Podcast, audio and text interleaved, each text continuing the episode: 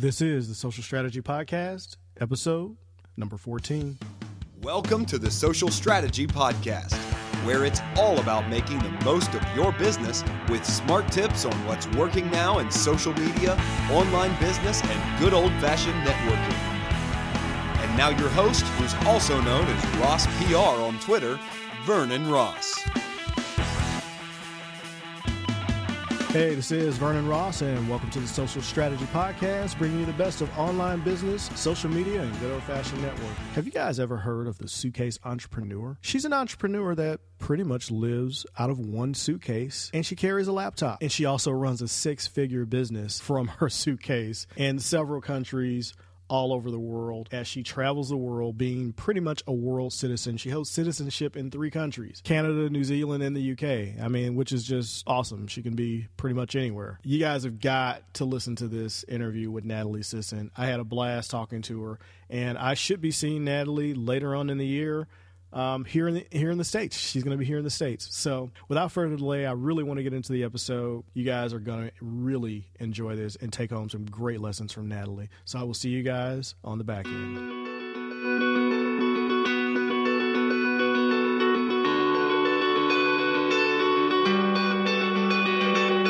Hey everyone, this is Vernon Dawson, and welcome to the Social Strategy Podcast. Today I've got a very special guest. She is coming to us from a very, very far distance. And Natalie, where are you at?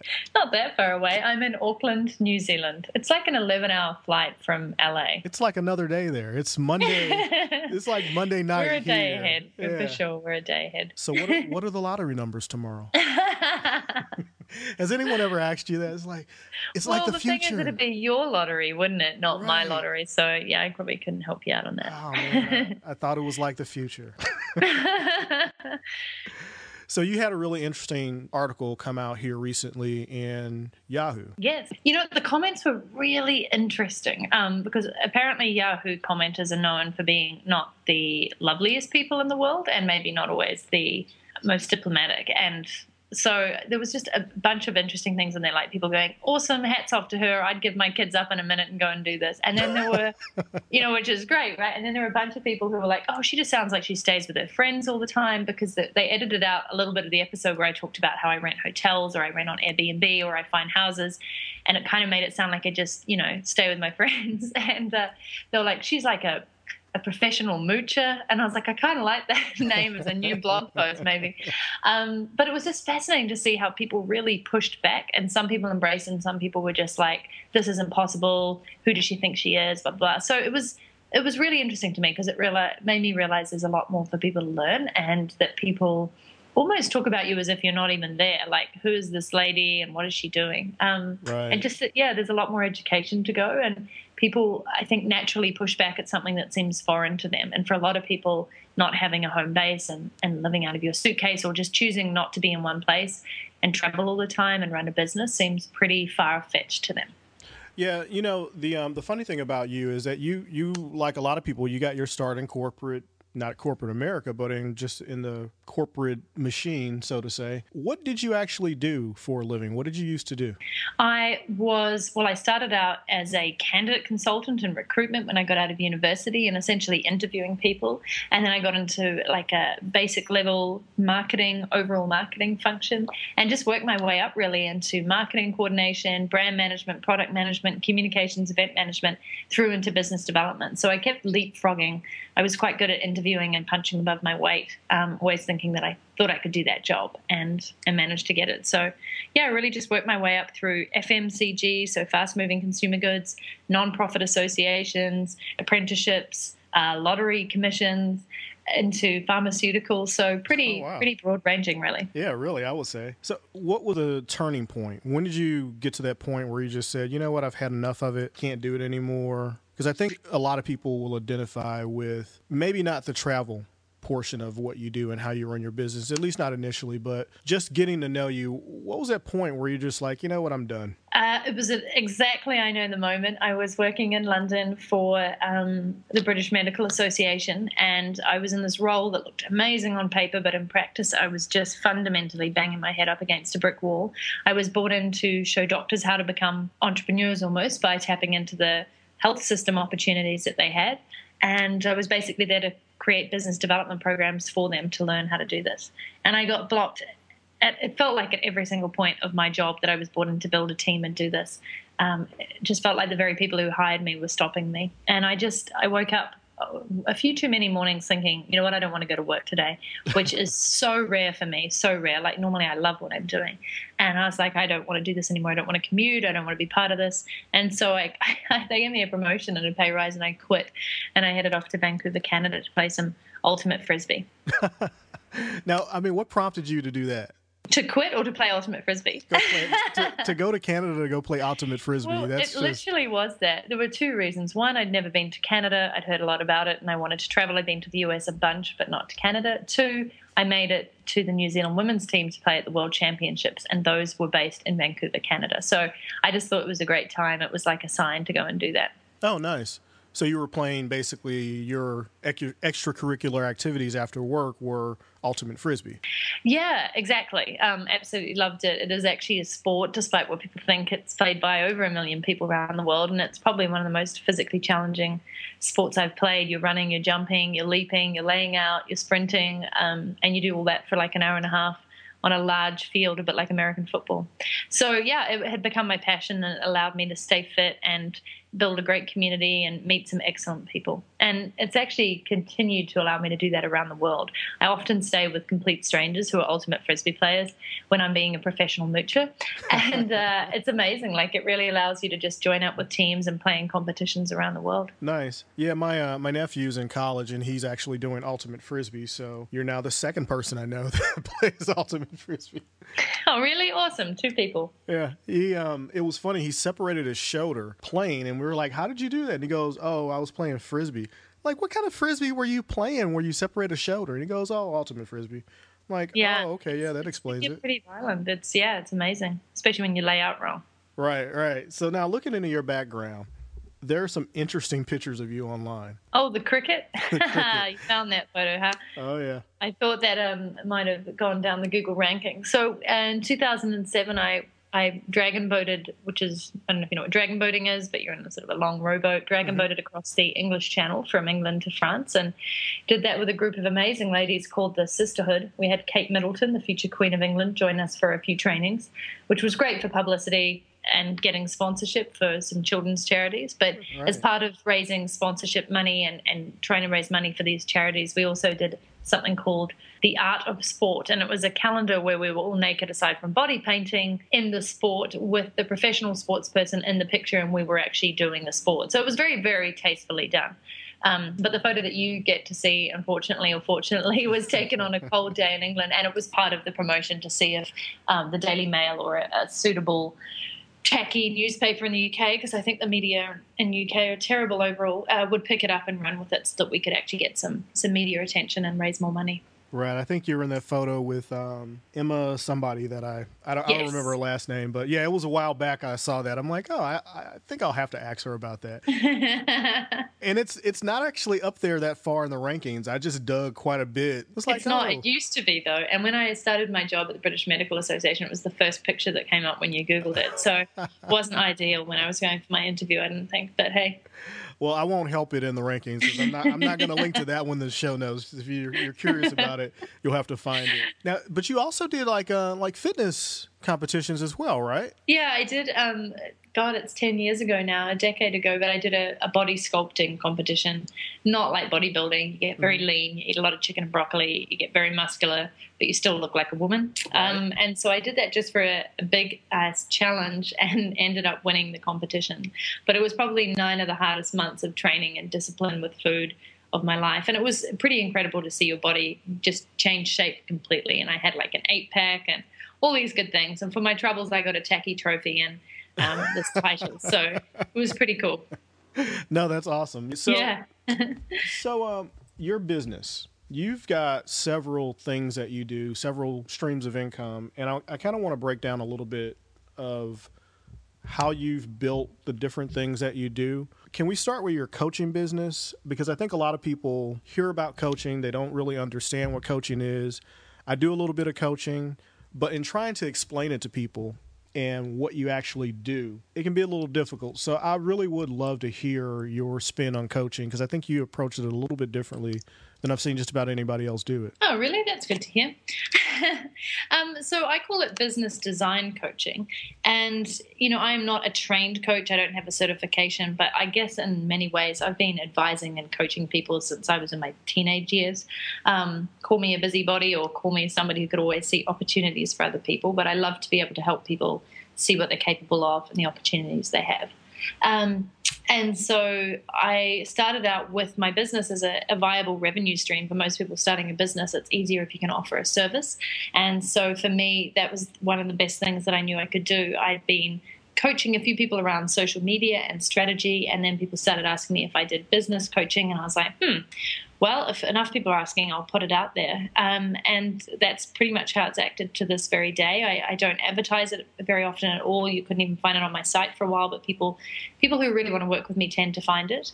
And I have just just the right amount of perfect clients that I work with on a regular basis for usually up to three months. And we there is a sort of a formula that I follow, but every single person is unique. So I really help them getting clarity around their business, their brand, um, how they're promoting themselves, their sales funnel, so how they're leading people on a journey to buy their products and services, and just how best to streamline their business so they can also enjoy their life. And I really just dig into the areas that they have identified as challenges. And I love it because every single person has a different need, but fundamentally the same issues and challenges come up all the time. A lot of it is mindset, a lot of it is limiting beliefs and just needing some guidance and accountability to actually take action. Have you um, have you found that when dealing with people with limiting beliefs, I, I, actually had an interview with Andrew Warner and we we dug really deeply into limiting beliefs, particularly mine on camera, and it was uncomfortable, but uh, it was good.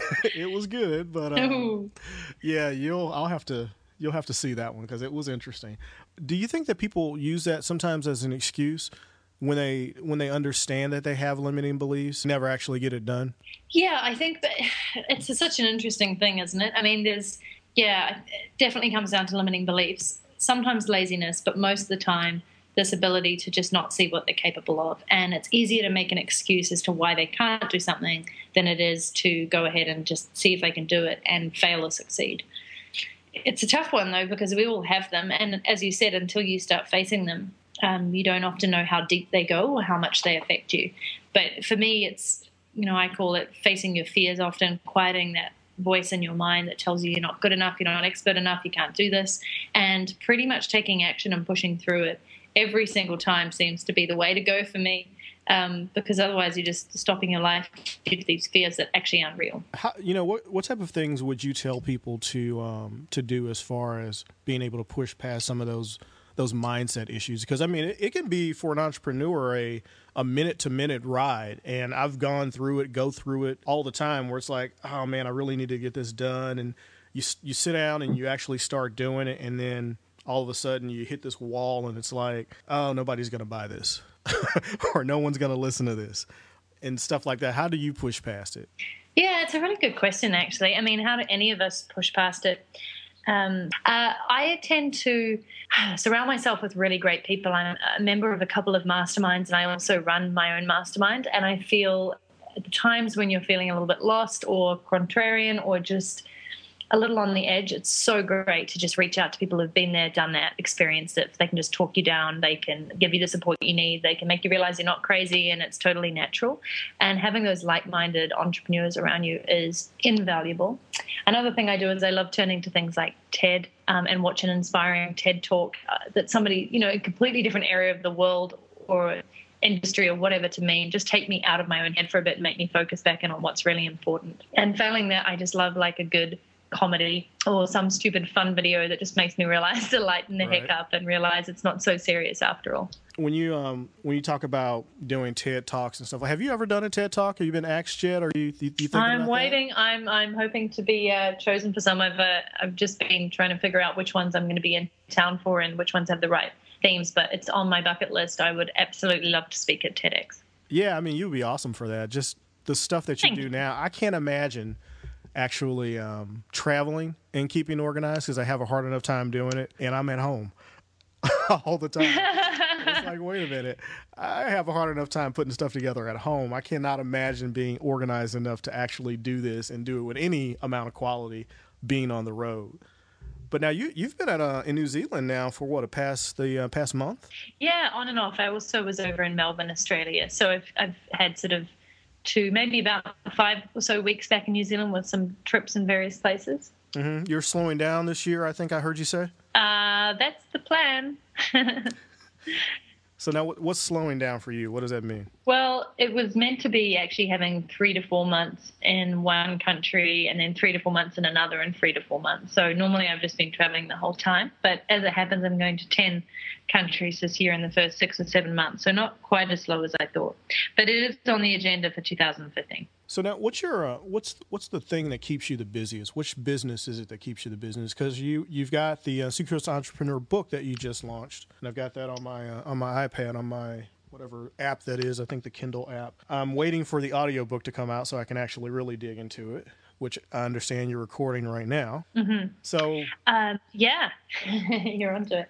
I um, is that one of my main things. I guess what the book has done has just really given me a much bigger platform and community to to spread the message through, and uh, it's just it was just something I wanted to do since I was a kid. So personally, I feel really proud that I managed to write a book and not only publish it, but also, you know, it became a number one bestseller on Amazon, which is fantastic. In many ways, there's still so many places that I'd love to get it out into. I'm not so bothered about seeing it in bookshops because you're there fleetingly, but I just love to get it internationally translated and into the hands of many people. So that's just an ongoing thing. And from that comes media opportunities, speaking opportunities, and just a, a much wider audience and community. Right. Yeah, and you know, books are not a huge money maker. Although actually, I've made a decent amount of profit from this now because I self-publish, so you get seventy percent as opposed to eight percent. Um, but for me, it's it's really like a very fancy business card to have in your hand, and and provides you with a lot of credibility and just those other opportunities, and more the fact that it's impacted you know thousands of people around the world who've written in or emailed or just messaged me with how much they love the book or what they did since reading it, etc. So that's that's what drives everything. Right, as you often do, um, you kind of take a different route to do things, and just the sheer way uh, that you've built your business and being a traveling digital nomad, you actually went a different way about doing your book. You did a Kickstarter campaign. Yeah, I did indeed, and I just felt that I, you know, I wasn't that I necessarily needed the funds, although publishing a book can be pretty pricey after you factor in everything, um, like you know website and editing and proofing and the actual marketing plan. Um, but I just really wanted to use Kickstarter to get a community behind it and make sure that it was something that people valued and wanted me to write. So it wasn't so much about the book, but it was about the message that I think everybody has the right to choose freedom. Mm-hmm. And so it was a bit of a risk and you know a scary thing to do at the time, but I was so excited. You know, over 200 people backed it, and I surpassed my fundraising goal. I got 121%. And that to me was just proof that this was important and it should be written. And the other thing that came out of it, which was amazing, was you know, now I had 200 people dedicated to seeing this book through, and they'd support me and they gave me, you know, ideas around content that I could put in. Like I pretty much had it set in terms of the chapters, but then when I put it out there and I said, "This is what I'm going to cl- include. What else do you want to see in it?" They were just bang on with basically validating everything that I wanted to include. And also um, during the time I was putting out the cover, they commented on that. Um, you know, just things about sneak peeks of the book, and they really just were like this guiding counsel. And for people who were part of the Kickstarter, they've said to me when they've met me in person, they felt like they helped me write the book in some way, which is a pretty special thing to think that somebody thinks that they've, you know, a little piece of them is in your book. And when it came time to um, promoting it and publishing it, it was like 200 people behind. You know, I already had this inbuilt audience, which was invaluable, marketing it and sharing it on my behalf and excited about it. And so the buzz, that entire buzz from the Kickstarter right through to launching, I think was actually probably what helped so much because people were just ready for it by then. They're like, oh, you've talked about it for so long. um, so, yeah, it worked really, really well. I think when you use Kickstarters or crowdfunding campaigns right, and I've written a book about how to use it, crowdfunding campaign to launch your dream idea. I think they're incredible tools. Oh, I did not know about that one. Yeah, I, uh, it's called um, How to Crowdfund Your Dream Idea on Kickstarter. And uh, it's really just about kind of the elements of what makes a successful Kickstarter, uh, what you need to do, what you need to consider, how you can plan for it, the whole structure of it. And it's been really popular actually because I think it's this is an area that people are learning more and more about and using better and better to launch things. No, very nice. I'll have to link to that one in the show notes for sure. And is that out there on Amazon? It's actually on Amazon, but it's also on my site. So, yeah, they can get it in two places. Okay, well, very cool. Yeah, I did not know about that. That's interesting. So now, I mean, you're you're so hard to categorize and like put in this neat little box. And everyone else that I've talked to so far, I kind of know exactly what they do. With you, you you come across to me, you're like the female Anthony Bourdain, except for you you don't talk about food all the time. I'm gonna have to go and look him up now. Now I actually feel so bad that I don't know who this is. Okay, oh, Anthony oh, oh yeah, yeah. Awesome. He's a um, he's a Food Network, uh, or he used to be Food Network. He's like a celebrity chef. He's got a show on CNN now. He was on the um, either travel or the Food Channel, and he, he just travels from country to country sampling food and all that kinds of good stuff. Oh, nice. Well, I'd be happy to be him as well, but. right, right. Now, when you put out a digital product, when you launch products, because I've heard you say that you really like launching things. I know that that's one of the the more popular things to do now, along with actually starting a podcast. So, what what advice would you give someone to actually try to figure out, you know, what the heck they want to do, and then how to actually launch it? Oh, so such a good question. I, I shot a series of videos on this for this very reason, and I've run a program about it before because launching is something else, man. Like I really enjoy it now, but when you first start, it is one of the most difficult, challenging, overwhelming, stressful things ever um, because there's so many moving parts. So I'm a big, big fan these days of the kind of lean startup method where you just put something out and you, you pre, well, this isn't part of his method, but it's all about small, fast improvements. So putting something out there, tweaking it, improving it, making it better as you go, not with this fully perfect product at the very beginning. Because why I say that is if you try and launch something perfect from the beginning, you actually never end up launching it. You're always pulling um, pulling it apart or seeing faults in it or not thinking it's good enough, and that's kind of turns into perfectionism, which is another form of procrastination. So I'm a big fan these days of pre-selling, where I say, here's exactly what you've been asking for, and here's what I've put together.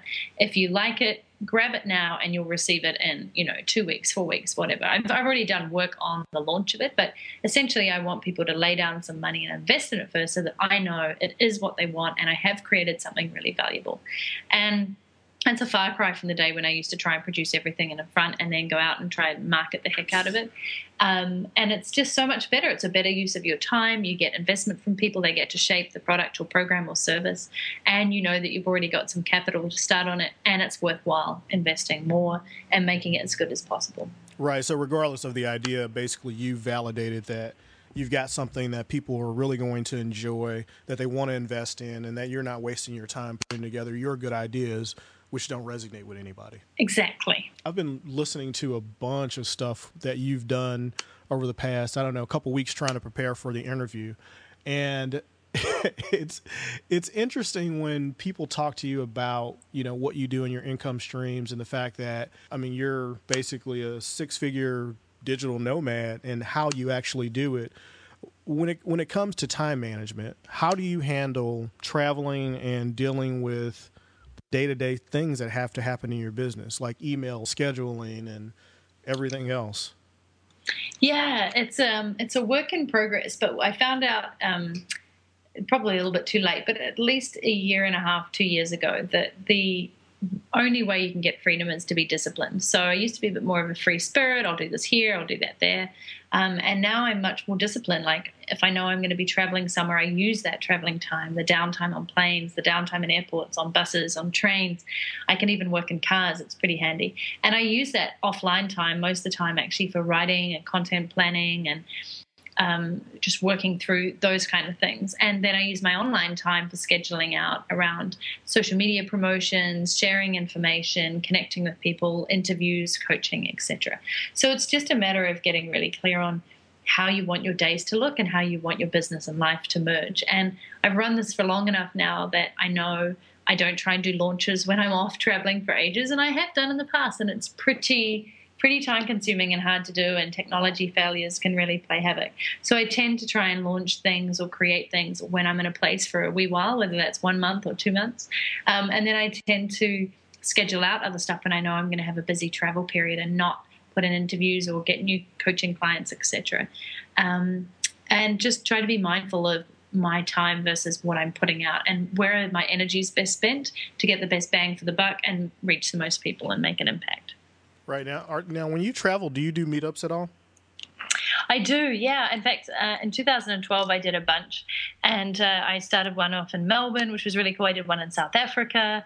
I did one in Amsterdam, a couple in the US, and it was really cool actually um, to to meet my community. And now I tend to do that by way of workshops. So this year, I've really smartened up and I'm running a series, a world tour of BYOB, Build Your Online Business Workshop. So, whichever main city I'm going to, if I'm there for an extended time, I'm actually running a workshop there, a full day workshop. And they've been so well received. I'm doing one in Auckland this week. I did one, a sellout one in Melbourne last month. I'm going to potentially do one in Tokyo. I have no idea oh about God. the market in Tokyo, and I'm not sure about that one because different over there. So I'm really looking forward to seeing what happens. I'm holding one in London. I've already got bookings for that one in the US and, and one in Canada. So I, I, just decided to smarten up a little and use the fact that I'm traveling to actually reach my community where they are, especially nowadays because I have people um, that you know, are in all these different parts of the world in my community. Right. Yeah. You'll have to let me know when you come to the U.S. I definitely would love to uh, talk with you then. For sure. So,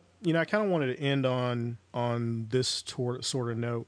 I've been talking to quite a few female entrepreneurs, and one of the challenges that I think I've run into, at least when dealing with female entrepreneurs, is you know how do you find your voice just as a female entrepreneur? And how do you how do you not give away your power to be able to do things? Yeah really good point. This is a, a bit of a bone of contention for me as well. I'm so glad you've been interviewing women. I, you know i totally appreciate i can't speak. I totally appreciate men and women. And i have a lot of great male entrepreneur friends in my life and a ton of women friends. And we do business differently and we approach things differently. Um, and i must admit from time to time i do get frustrated with the boys club which goes on a lot in the online and internet marketing world, um, right, right. where you just see guys supporting guys and they're all like, bro, and this and that. And that. I'm just like, oh, really? And because I'm actually a bit of a guy, like I like to hang with the guys. I love to talk about sport. I'm, you know, I'm sometimes more a guy than a girl. And, uh, and it frustrates me that there's this kind of club that goes on. And I sometimes think they're just, uh, you know, not quite entirely sure how to receive women into that. This is complete generalization. I've done a lot of study on this over the years, and um, I see that guys tend to, you know, women tend to support each other very well um, by way of communication and, and helping each other and sharing, but guys tend to propel each other along more, I think, with the masterminding and elements like that. And I'd love to see more of that coming through with mixed genders in there. And I'd love to see more men interviewing women on podcasts like you're doing. And I get really sick and tired of seeing articles about the top 10 founders of whatever, and it's all guys because. Right. I appreciate there are there are actually more women starting businesses at two to one compared to men, but the type of businesses that women start are predominantly sixty five percent of them um, are earning like fifty thousand dollars or less a year, uh, and these are stats that I've known for a long time. And it's part of why I do the work that I do. I want women and men to build more profitable businesses that serve them really well and give them their ideal lifestyle. But I do find that men are just better at promoting themselves and doing a better job of saying, hey, I'm really good at XYZ. Whereas women are very good at going, everybody's good at these things. Here's some people I know who do these things really well. I do this pretty well. Uh, whereas guys cut to the chase a bit more and they focus in on just one or two avenues um, which you just pointed out before when you see me and you think I'm the sort of jack of all trades. So it's it's really interesting to see how we can shift that and change that and take the things that each gender does really well and apply them to our own lives. Yeah, you know, coming up in a, uh, a single parent household, I lost my father very early, so my mother raised both me and my sister. And, you know, just the incredible amount of just fortitude she had to have in order to be able to just make it back when we were coming up. It, it always is amazing to me that when I'm dealing with women in business, that they just don't seem to be able to take it to the next level as much as my gender. And it just, mm. it, it, it does bother me. It bothers me a little bit because it's like there's so many incredible women out there and they do so many incredible things. I don't understand why why it's not mentioned more, why it's not talked about more. There, it is within you know the, the networks that women travel in, but outside of that, I just haven't seen a lot of it, and I was just wondering how you deal with that. Yeah, I'm. Pre- it's it's an interesting thing. I feel like there's a book in it someday without coming from that feminist angle because that's not my point at all. Um, right. But I, I, really admire, as I said, how guys can laser like focus in on one thing, which means they're not very good at multiple things. But I appreciate their ability to laser like focus in on one, yeah, and also their ability their, their ability to, as I said, actually talk about what they're good at. And I think women could learn a lot more from this um, in saying, you know what, I'm excellent at this, this, and this. We tend to shy away from that a little bit more because we don't want to look like we're a douchebag. Um, but nobody else is really going to do that for you. And it was really interesting, Vernon, because when I was doing uh, speaking in Canada, actually at an entrepreneurship event, and it was like a thousand people, biggest audience I've ever spoken in, and I just loved it and had so much fun up there. And after I did a book signing, and I had all these people coming up, which was really cool. And here's how it went every single time a woman would come up to me and she'd say, Oh my God, I really love that talk, Natalie. I've been following you for a while. That was really inspiring. You know, all these lovely things about me. And then I'd have to ask, Well, what is it that you do? Because I, you know, was signing their book, right? I wanted to make it personal. I was like, Well, tell me more about you. What do you do? Right. And they'd, they'd come forward with it then, right? And, um, the difference was the guys that come up, they go, Natalie, great speech, really inspiring, really liked it. So I've got this thing, and I'm blah, and they go straight away into pitching me or launching into what they did, right? And it was to- every single time totally different, and it was like you had to coax it out of these the women. Um, you know, there was some definitely who told me what they did straight off, but in on the whole, the guys were just straight in there with getting down to not business, but talking about themselves. And uh, I was like, hmm, got to admire that, even though it can be sometimes frustrating. right. Yeah. I think Um, it's the whole dating thing where guys are, you know, always having to go after it or, and getting shot down. So maybe we're just used to it. yeah, maybe. Are you saying we should go down and get dating and get shot down more? If we, That's it. we'd become better. Flip the script a little bit and just start going after it. Just start going after guys in bars, and that'll translate to business, right? yeah, exactly. Oh my God, that is a horrible note to end on. and I, but I think there's a ton of good things about it. And to come back to your original point, how, how I deal with it is by making sure that I'm balanced with a good variety of men and women in my life, and and looking at the great things that both are doing and applying them to what I do, and and learning where I'm falling down, and learning in other ways that I can help you know other people raise their game. Well, Natalie, that is actually a better note to end on. I know, I know your time is limited and very valuable, so I really do appreciate you coming on the podcast. Thank you so much for having me, and hopefully um, listeners got a lot out of this, even if it went slightly off tangent. Yeah, I hope so. That's kind of how my podcasts go anyway. They go a little off tangent, but I think the audience is used to it now. So I, I definitely did enjoy talking to you all the way from Melbourne right now, right? Uh, no, Auckland, New Zealand. Melbourne's in Auckland, okay. Australia. Okay, Auckland is, see, I'm, I'm just all confused. Yeah, this is the first time I've ever, ever talked to anyone on the podcast from New Zealand. So, you know, way to go. Woo-hoo. See, pioneering the way. There you go. all right, Natalie. Well, thanks a lot. I really do appreciate it. Thank you. Okay, guys. So I thought that that was a great interview with Natalie. You know, one of the things that I got from that was, you know, with women, you don't need to give away so much of yourself when you're doing business. You actually have to go for it sometimes. But often in business, women will compliment, but they won't necessarily go in for the pitch. And it's not always necessary to go like right in for the pitch. I think women have a really nice balance of being able to give people what it is that they need and the acknowledgement and encouragement. But also on the back end of that, you need to make sure that you're also selling yourself and what it is that you have to offer. So, you know, don't be afraid to pitch a little bit more. That was a, a really interesting conversation. I hope you guys picked up about, you know, what it is to launch a book and the way that she was able to launch her book on Kickstarter. Uh, I've linked to that in the show notes. That I thought that that was really interesting and a very interesting way to do it. You can find out the whole story on the suitcaseentrepreneur.com. Also, I've linked to one of Natalie's videos on the show notes. So definitely make sure to check out the show notes and watch that video, and you'll be able to find out a little bit more about Natalie and her business. But she is going to be in the States in August, so definitely look out for her. Also, wanted to thank you guys for all of the great reviews, comments, and everything on Stitcher and iTunes. I couldn't thank you guys more for just being involved and really hitting those reviews, but we need more. We actually need more. I've only got um, about 17 on iTunes right now. I'm really trying to get about 50 reviews in so I can stay up there in the top rankings so we can get this show to more people. I really just want to make this the best show possible for you. So also look out for a special surprise I've got coming up for you guys. I'm going to say these two words and it's coming soon podcast domination. You guys have been asking for it and it's coming. So definitely look out for some links for podcast domination. Was that dramatic enough for you? Anyway, hey guys, I really did enjoy enjoy talking to Natalie. She is great. You can find her out on suitcaseentrepreneur.com. All of her links are there. Sign up for her newsletter. There are some great things in the High Flyers Club that she has. So I encourage you guys to do that and watch some of her YouTube videos. She's got some really good, solid advice for you guys. And with that, guys, I will see you in the next episode.